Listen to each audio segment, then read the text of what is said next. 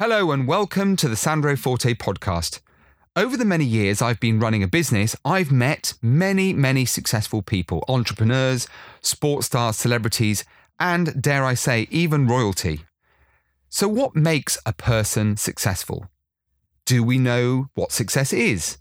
And the all important question can we create success for ourselves? This podcast series invites a diverse group of people to share their insights, their wisdom, and the things they've learned along the way.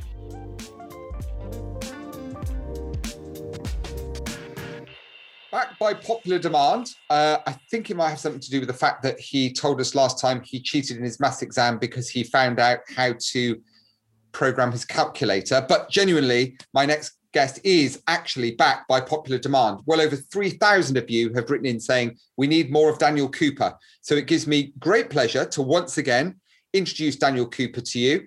He's returning for part two. Uh, he's now joined a very, very small number of people who have been guests twice on the Sandro Forte podcast. So no pressure, Daniel. Um, but because we had such an amazing time the first time, and because there was so much content and there was clearly more to come, we decided to drag him back screaming and kicking. So here he is once again, Daniel Cooper. Welcome to the Sandro Forte podcast.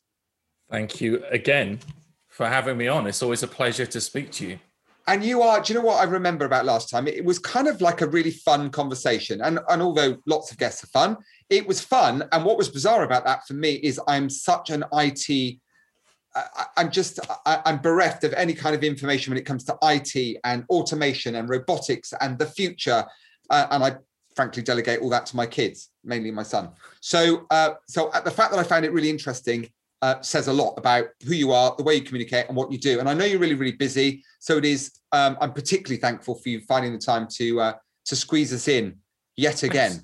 No, it's, um, it's, I'm really, really, really happy to be here. It's it's nice actually to potentially escape code uh, and and the tech stuff that we do actually for for an hour or so. Yeah, and, and and for a man who lives and breathes code, you you've got a, a really nice personality. The normally the two things don't go hand in hand don't disrespect. massive, massive generalization I just trotted out there. Um, so, for those people who are frankly too lazy to go back and listen to the first podcast, or possibly for those who have recently joined us as listeners and they haven't heard the first podcast, just start, if you would, Daniel, by telling us why so many people have written in saying, get Daniel Cooper back. So, a little bit of your background and what makes you so extraordinarily interesting as an individual. Absolutely well, as a, as a fellow lazy person, for anyone lazy enough not to go back, uh, I uh, am notorious for cheating in my maths exam. Um, in programming a calculator to, to take in the syllabus and then spit it out as I saw fit in my GCSE.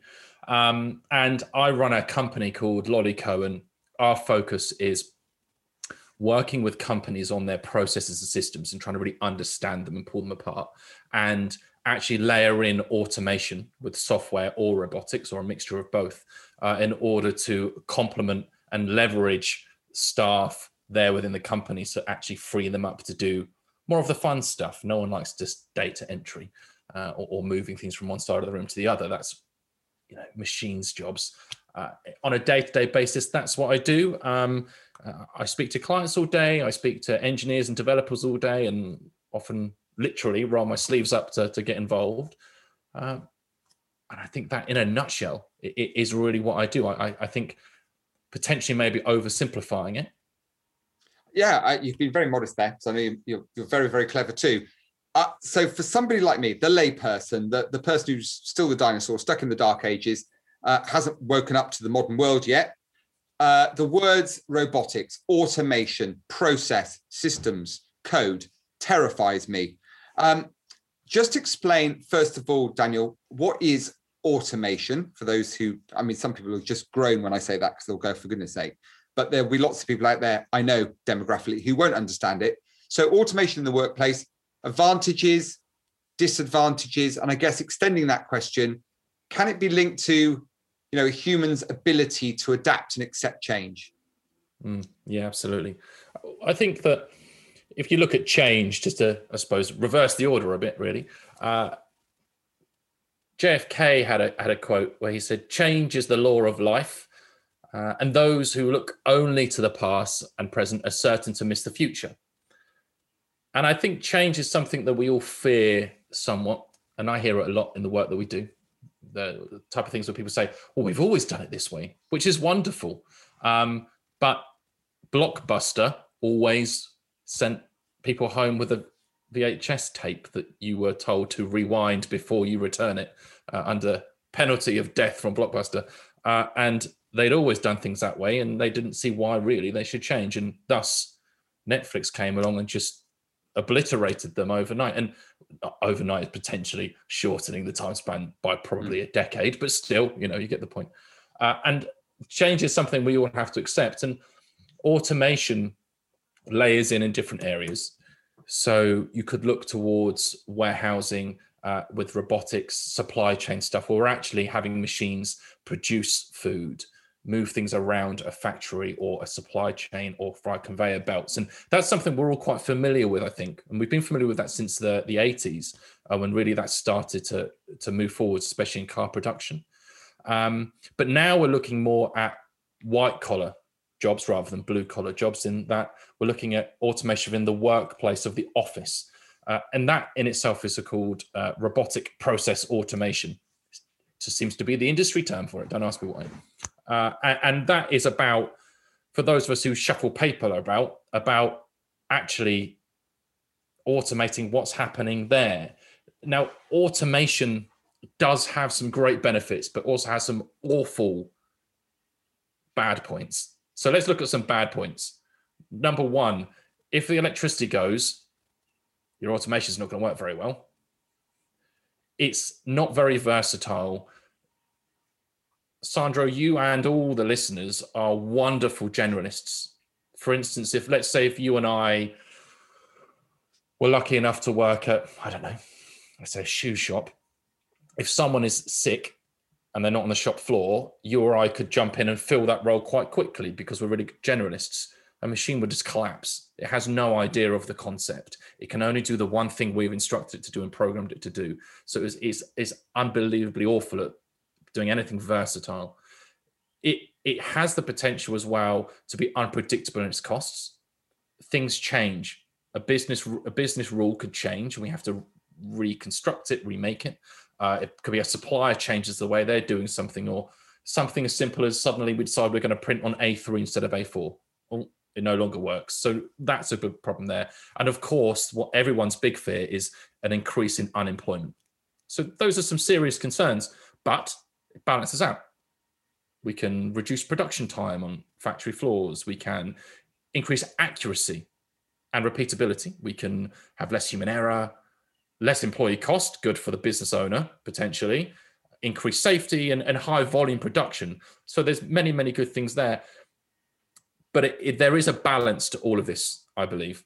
Um, and whilst we're all fearful that we're all going to lose our jobs, the funny thing is, economically, it will balance because if we all lose our jobs, no one can buy anything. Thus, there'll be no businesses to be automated.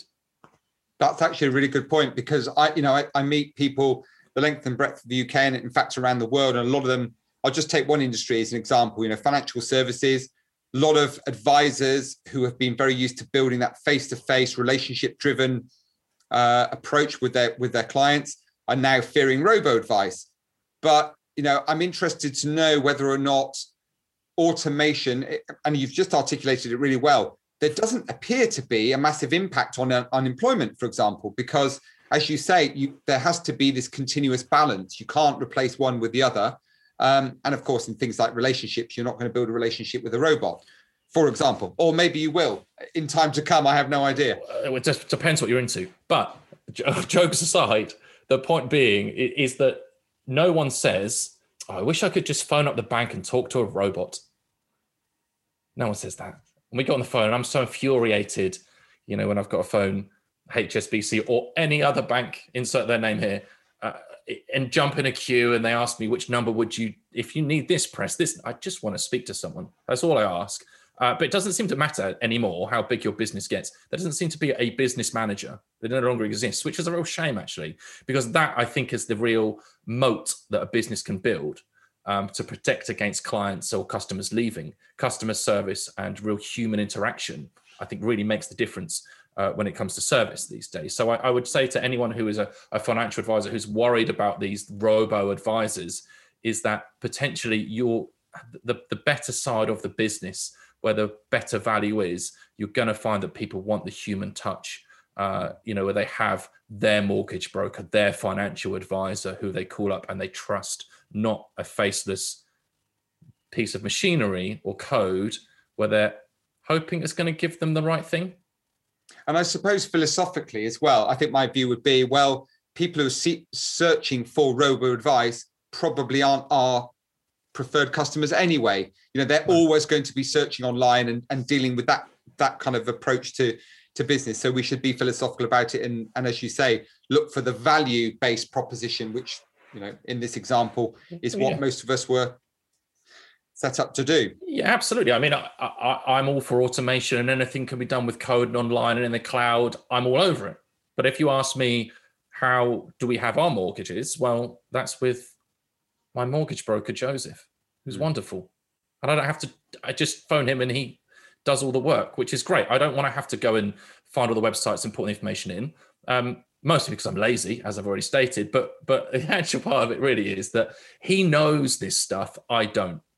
You know, so it's great to actually have that person who you can interact with on, on that mm. basis and and potentially even go to dinner with them, which is quite nice sometimes.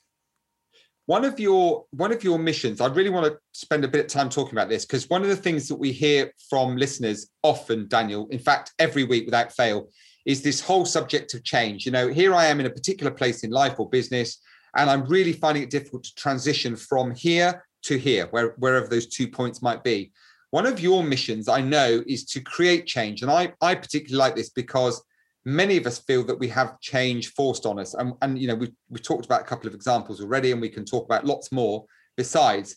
But people seem to accept change because it, it's something they accept as part and parcel of life. Whereas what you try to do is to change change, to create it for yourself. So I would like to spend a bit of time on that because a lot of the feedback we got last time was, you know, the way you you see that process, what you do to to change direction, to disrupt a marketplace, to take control of um, of this whole process and evolutionary path that many of us go on. So, if we can, let's just talk about the creation of change versus the acceptance of change, mm-hmm. because mm-hmm. I know that's something that you know is a bit of a bit of a mantra as far as you're concerned. Yeah, Ch- change in in business or lifestyle or process, whatever it is, is, is a little bit like having a, an organ transplant, in that your body may reject it if you don't treat it with respect and do it very carefully. In the same way that if we walk into a company uh, and we have a meeting with, let's say, the MD, the managing director, and say, right, we're going to automate loads of stuff and then we just come into it and say to everyone, good news, everybody, we've automated everything, bad news, everything's changed. There would be a, riot, and the company, the body, would reject the transplant that we've made. What we actually need to do, and what we encourage, is that there, there should be, I believe that a company is really just a group of people. You know, so it's, it's a village of people, and it's important that everybody, although I do appreciate that there is a business owner or business owners, is this group of people together form the business. And if they all just left, the business falls apart. So it's important that when we come in, we look at processes and systems, and we actually do what we call workshops. So we sit down with teams, normally five to six. So let's say we do it with, I don't know, uh, accounts. And we go through every single process they've got, and we uh, use post-it notes to understand where everything is. Post-it notes, not technology, just post-it notes. Shockingly, uh, we write on them all and we understand where everything goes, how it feeds into each other. How long does it take us to do this bit and that bit? And we have a really good discussion about it and we try and understand all our processes. And this is one half our workshop. And the other half is we like to then sit with everyone in that workshop and say, right, how can we improve this so that we're actually freed up a bit of our time? So easy things like, I will promise not to print off an email and take it to someone else's desk for them to type it into a spreadsheet type stuff which happens a lot. Even in the most streamlined of businesses, you still catch people doing it. And people only really realize once they look at it with their own eyes, they do say, why am I doing that? Um, we look at really optimizing them with them and then helping them come up with automation ideas themselves. Because once the group has formulated the idea of the change and seen actually the benefit, then when it's introduced, suddenly it's the best thing since sliced bread. And our big, big, big thing with companies is that when we're going into them, when we're talking about change, we talk about automation, as soon as we start hearing words of, oh, lower staff costs, or oh, well, I could probably lighten the, then immediately we, this is a territory instantly we have to start saying to people, look, you are going to make a big mistake here. And this will actually lead to lower levels of business in the future. So our things as consultants is that we, we really need to push our clients to understand that moving as many of their staff into uh, human facing roles as possible is the absolute key. Um, not only for change for those people to help them in their careers but change for the business itself. Um, anything else just really won't work. Um, but but changes i think change is incremental. It is a part of life um, but i don't believe in enforcing change on people. I think that's wholly unfair. Hmm. what what is as human beings daniel would you say we can learn from from machines, from computers? Uh, and how do machine? And this is something that fascinates me when I hear things like the machine is starting to learn itself. I mean, I never thought I'd ever hear that expression. But uh, so to to repeat, what you know, what as humans can we learn from technology, from machines, from computers, from automation? Yeah. And and how are these machines and computers now learning themselves. I can't I can't get my head around that.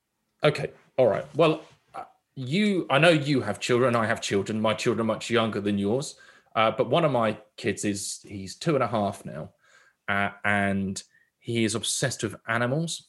I don't know how many plastic toy animals that he's been bought by relatives, but it becomes a gauntlet in the morning and the afternoons to to not tread on an elephant's tusk or a dinosaur's scale which which hurts. But the, the important point of it all here is that he does this thing where he's constantly repeating the animals. We've seen a story when they pick up a, and say tiger. You say, oh, I say tiger. Well done, Freddie. You'll get the next one and say elephant. But you'll notice a strange thing with children. You'll notice that you could be showing them only the, the toys, a physical toy, plastic toy of a tiger. But then if they saw a drawing in a book, which was a completely stylized in a different way, they'd still recognize it as a tiger, or from a different viewpoint as a tiger. Their brains are absorbing huge amounts of information, you know, potentially terabytes of data on a daily basis. Our brains are incredible machines. Uh, the subconscious can remember a, a massive amount of patterns. Uh, and, and they're really building up entire data sets on, let's say, tigers or gorillas or elephants. A machine is no different. So in order for a machine to learn in the same way that Freddie does, I would have to get, let's say we wanted a machine that could tell us uh, it could differentiate big cats. We would need to get our hands, you and I, on likely 50,000, maybe 70,000 pictures of big cats, maybe more, maybe 100,000. And we would need to what we call label them. So we would need to physically go in and say, type in lion, and that one's a lion, and then we go and type tiger, that's a tiger, and that's a bobcat. And we need to label all of these up. Once we've labeled these, we've basically created the data set or the memory in the same way that Freddie's absorbing all this information. We'll pass this information, this data set that we've got now, into what we call a model. And the model is really the logical part of how it handles the data. So it's it's really it, it's it's it's it's it's format of understanding what these things are, so that now when we give it an image, it runs this image through its model and it says, oh, I've seen this. This is 100% a tiger. It could even give us a very lower percentage. You say, I'm 75% sure this is a tiger. And it gets better and better as we go because we then what we call train our model in the same way that Freddie would say to you, lion. And you would say, no, Freddie, that's a tiger. You go, tiger. And you're giving him his feedback, which they need. Children need this then the same thing we're doing with the machine. We're actually training our model which is then giving it feedback into its data. So that's how they learn, or it's a, one of the ways that they learn. And there are different subsets to AI and machine learning, uh, and they are, as I pointed out earlier on, awful generalists. So Freddie's good with dinosaurs and animals, and he's quite good with cars, but that would make a huge amount of work for us if we had to do all three. So it kind of gives you an, an idea of how uh, advanced um, we are compared to AI, uh, and potentially gives you an idea that actually we're quite a long way off um, from having any type of walking, talking generalist AI or, or machine. Um, it's a bit like these world, you know, beating you know, chess AI. Mm. It- it- give it a crossword, terrible. You, you'd absolutely win hands down on countdown, I think, when it came to that. But there is probably another piece of machine learning or AI actually is probably pretty good at countdown. In fact, I would guarantee there is something 100% really good at this. Um, so I, I believe that gives you a good idea of, of Mm. how the machines learn. So for the, all those people who write into us and say, "Will the time come where the world is dominated by, you know, walking, talking machines, and, and we end up, you know, like like you see in all these sci-fi films where, you know, uh, the, humans are prisoners and uh, the world is overrun with metallic Mm. objects who can think for themselves, you know, and we've got an ar- an army of of metal soldiers, and I mean, all joking apart, do you see the world changing so significantly, or will the way humans work be- because we are just intrinsically so much more complex? Do you think that that is a long, long way off? Is it, is it the sort of thing we have to worry about in our generation or our kids' generation, for example? And I, I know I'm asking you to predict the future, which is impossible, but Yeah. but you are very close to the ground, so you can see this this evolutionary and developmental change far far better than I can. Is it a scary prospect, or is this just a new opportunity? Well, I think there's there's always a, it's a bit of both. It's a bit of both in everything, right? You know, there are many many times that we've been terrified of big changes that have come through for for humanity. It, but the thing now is that the changes are the changes that we encounter via technology uh, are- are rapidly growing in a, a logarithmic fashion, as in the next change comes at potentially much faster than the one we've just seen. So that is where I think now we are struggling more than potentially we have done historically with these types of changes. But then again, we aren't able to ask that opinion to someone from the you know 1700s. It's just not possible. I think that with current technologies, with computational power, um, the types of things you're talking about, like simulations, um, aren't possible. Will they be possible in the future? Yes uh, which then leads to things like quantum computing, um, which is a whole new field of science, which will allow us to have immense machines, um, which then leads you onto a whole something called simulation theory. But let's not go into that. I think everyone might start melting. So let's just stay away from that one. But yeah, Not there, least, there are some, not least your host. yeah, yeah. I mean, there, we certainly will one day absolutely be able to um, render simulations which are almost would be impossible to tell apart from reality. Concerning, slightly, I would say, um, may free other people though. Uh, if you are someone who suffered from disabilities or impairments your entire life, that could be extremely freeing, I'd imagine. Hmm. Um, for others, they may see it as a cage, but that I suppose is is only to be decided once it comes around and, and how we use that technology. Um, I, I think that the, the technology that we're witnessing at the moment is is likely to lead us further abroad in space. I would think is the next big big challenge where we're talking not only with SpaceX and them trying to look to inhabit both a moon base uh, and of course Mars, um, but potentially these new uh, frontier companies which are now looking to mine asteroids, um, and which leads us to things like the Fermi paradox and drones that are self-replicating off of these asteroids. So I mean, it's a it's a, a fantastical futuristic vision, uh, and there are many things that it all leads to. Um, but I don't I don't think the future is as bleak as some would paint. Um, and I think that we are now all waking up to the fact that, that we need to live in a bit more harmony uh, with the planet. Um, and, Yeah. and I think technology will be a great aid in doing that. Uh, what's we? I, I- must apologise at this at this point by um, giving the impression to the listeners that you are now some kind of futurist. Uh, that was not why you were invited onto the podcast in the first place. And let's be clear, Daniel Cooper uh, does not have a crystal ball. He cannot see into the future, of course, uh, although he has some very salient views on the future. But that's definitely not what he is. So forgive me if I led the questioning down a completely different path. I'm just fascinated because I think you are probably, certainly of all the previous guests, best equipped to give us a comment or two on on that change because we get more questions on change and fear of it than than on any other subject. So that's it's why a, I, I it's a fun conversation. I like to talk about these things. This is the type of stuff that I bore my wife with every single evening. Uh, so it's nice to talk to someone else about it.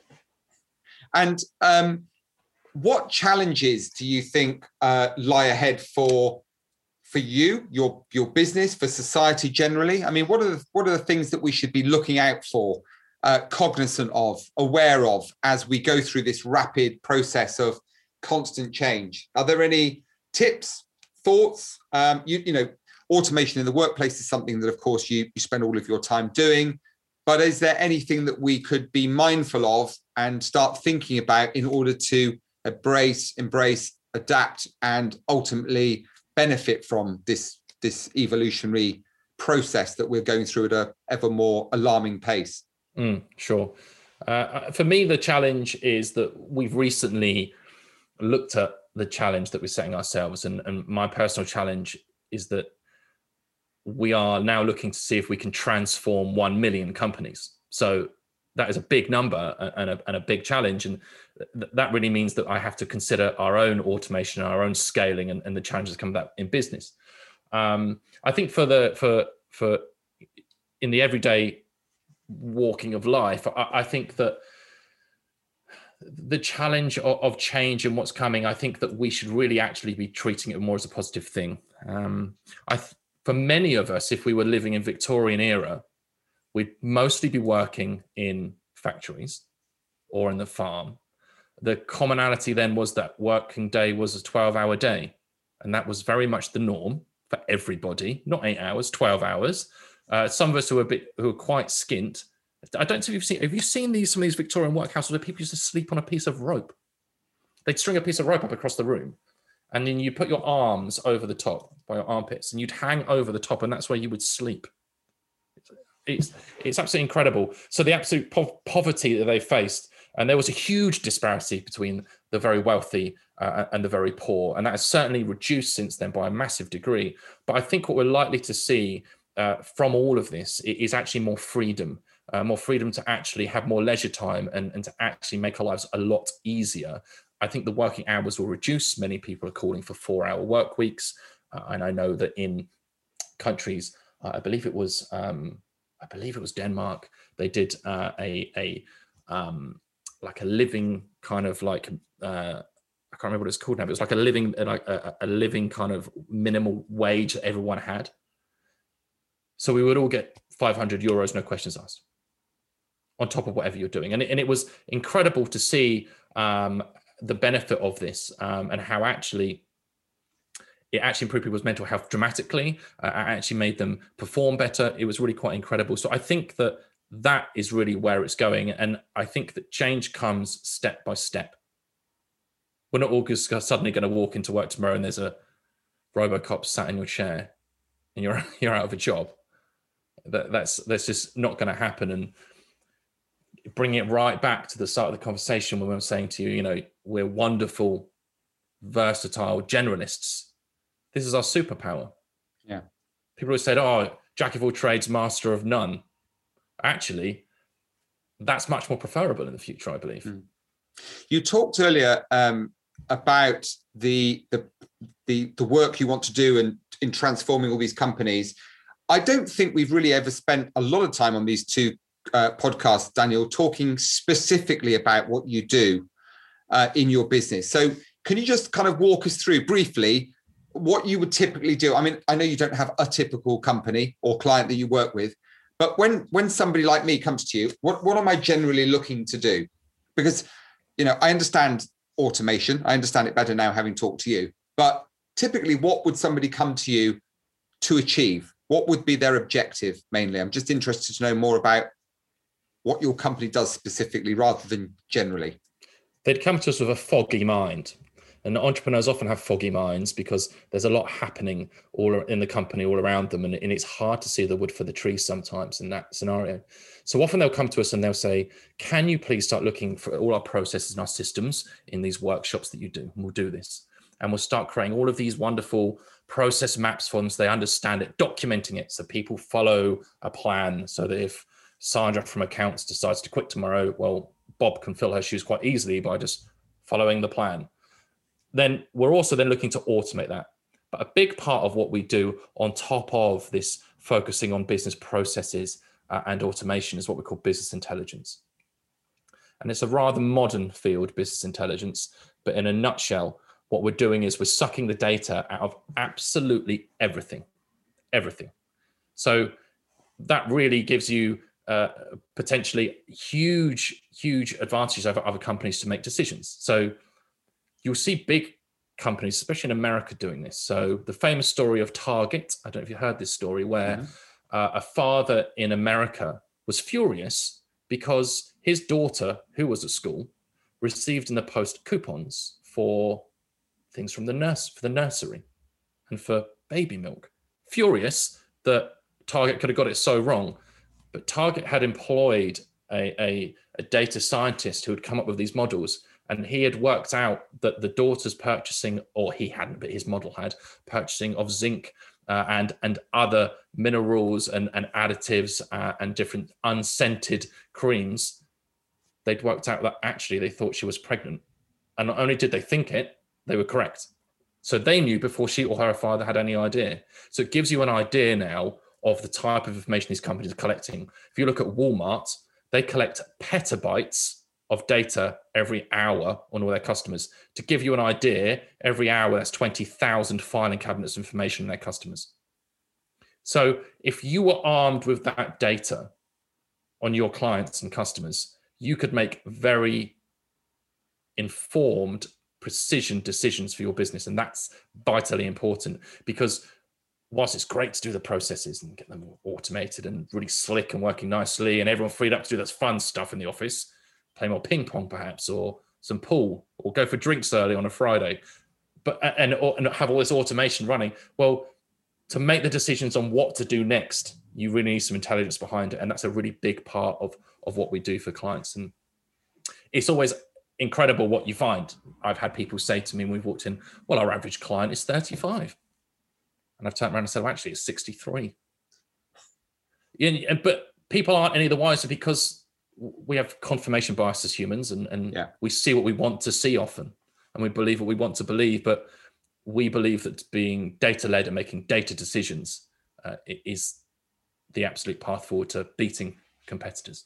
So on a on a really human level now, where do you see in this world of infinite and uh, ever evolving change where do you see yourself and your business five years ten years from now you know you've you've already alluded to the fact i have uh, you have younger children than me which is kind of a, a disguised way of saying you're younger than me which would be true of course but uh, where do you see yourself heading with all of this in sort of five ten years time a very, a very, very difficult one to to predict. It's, it's difficult to know, I suppose, when you feel like you're potentially running out of energy or you want to relax more. However, um, my own setup of my company is that we're a fully remote company.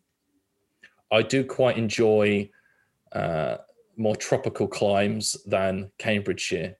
So I would like to think that once the children have grown up a little that I could operate the business from shores afar would be would be quite nice. But uh, it's it's a very very hard one to predict actually that, and I know I'm meant to be the person who is there to predict change and and predict technology that's coming over over the hill. But uh, I think I think for us it's you know stay the course and and just see where it takes us. I I I would not uh, disagree is too strong a word. I actually really like the answer because I think a lot of people would expect you to have a really, really clear idea and almost to have it automated this whole process. But the fact, you know, what you're really saying is the fact that you've kept that bandwidth fairly wide and flexible so that you know your life and your business and the evolution of it can be really fluid. I think that's a great answer. I mean, well, a lot of people, balance. yeah, there's a balance, and, and you know, let's be let's be realistic here. You cannot invent a process before the humans have had a go at it. So you have to have humans making messy processes, shuffling bits of paper about, doing it in really in in ways that are just not refined in order to then refine that process. So that's all part of part of it. And I think that there has to be a balance to work and life. And I know always everyone's always saying, "Oh, the work-life balance." And I was at my desk until midnight last night trying to uh, polish off a, a new piece of code that we we're working on. But at the same time, I laid in this morning. That was absolutely fine, you know, because we can we can balance that out, and I don't have to be in an office to open it up because we're a fully remote company. My office is at the bottom, my garden, uh, and for the staff who work for us, they're based all around the world on different time zones, and it's it's we don't work on a nine to five basis. So for me, it gives me a lot more energy. We we hmm. are we have tasks to do. Uh, we know that we have what we call utilization rates. So no one is 100% uh, going, going to get 100% productivity out of a day. Unrealistic. You can't be productive for eight hours a day. And any boss who demands that is just frankly wrong. I believe it should be around 80%. We should leave 20% for just thinking and, and fiddling about and all different things like that. So we track our utilization. As long as we're hitting our utilization rates, doesn't matter. We can work at 2 a.m., 3 p.m., doesn't matter. No, no difference at all. And and I think for us, that's what gives us the freedom and it gives me the energy to to kind of do what we do. And, it, and it's quite nice. I'd encourage more business owners to embrace um, the, the, opportunities that remote hiring has, uh, and to em- embrace the the kind of the art of really hanging up this this concept of of nine to five. It doesn't actually have to be that way for mm. some of the staff.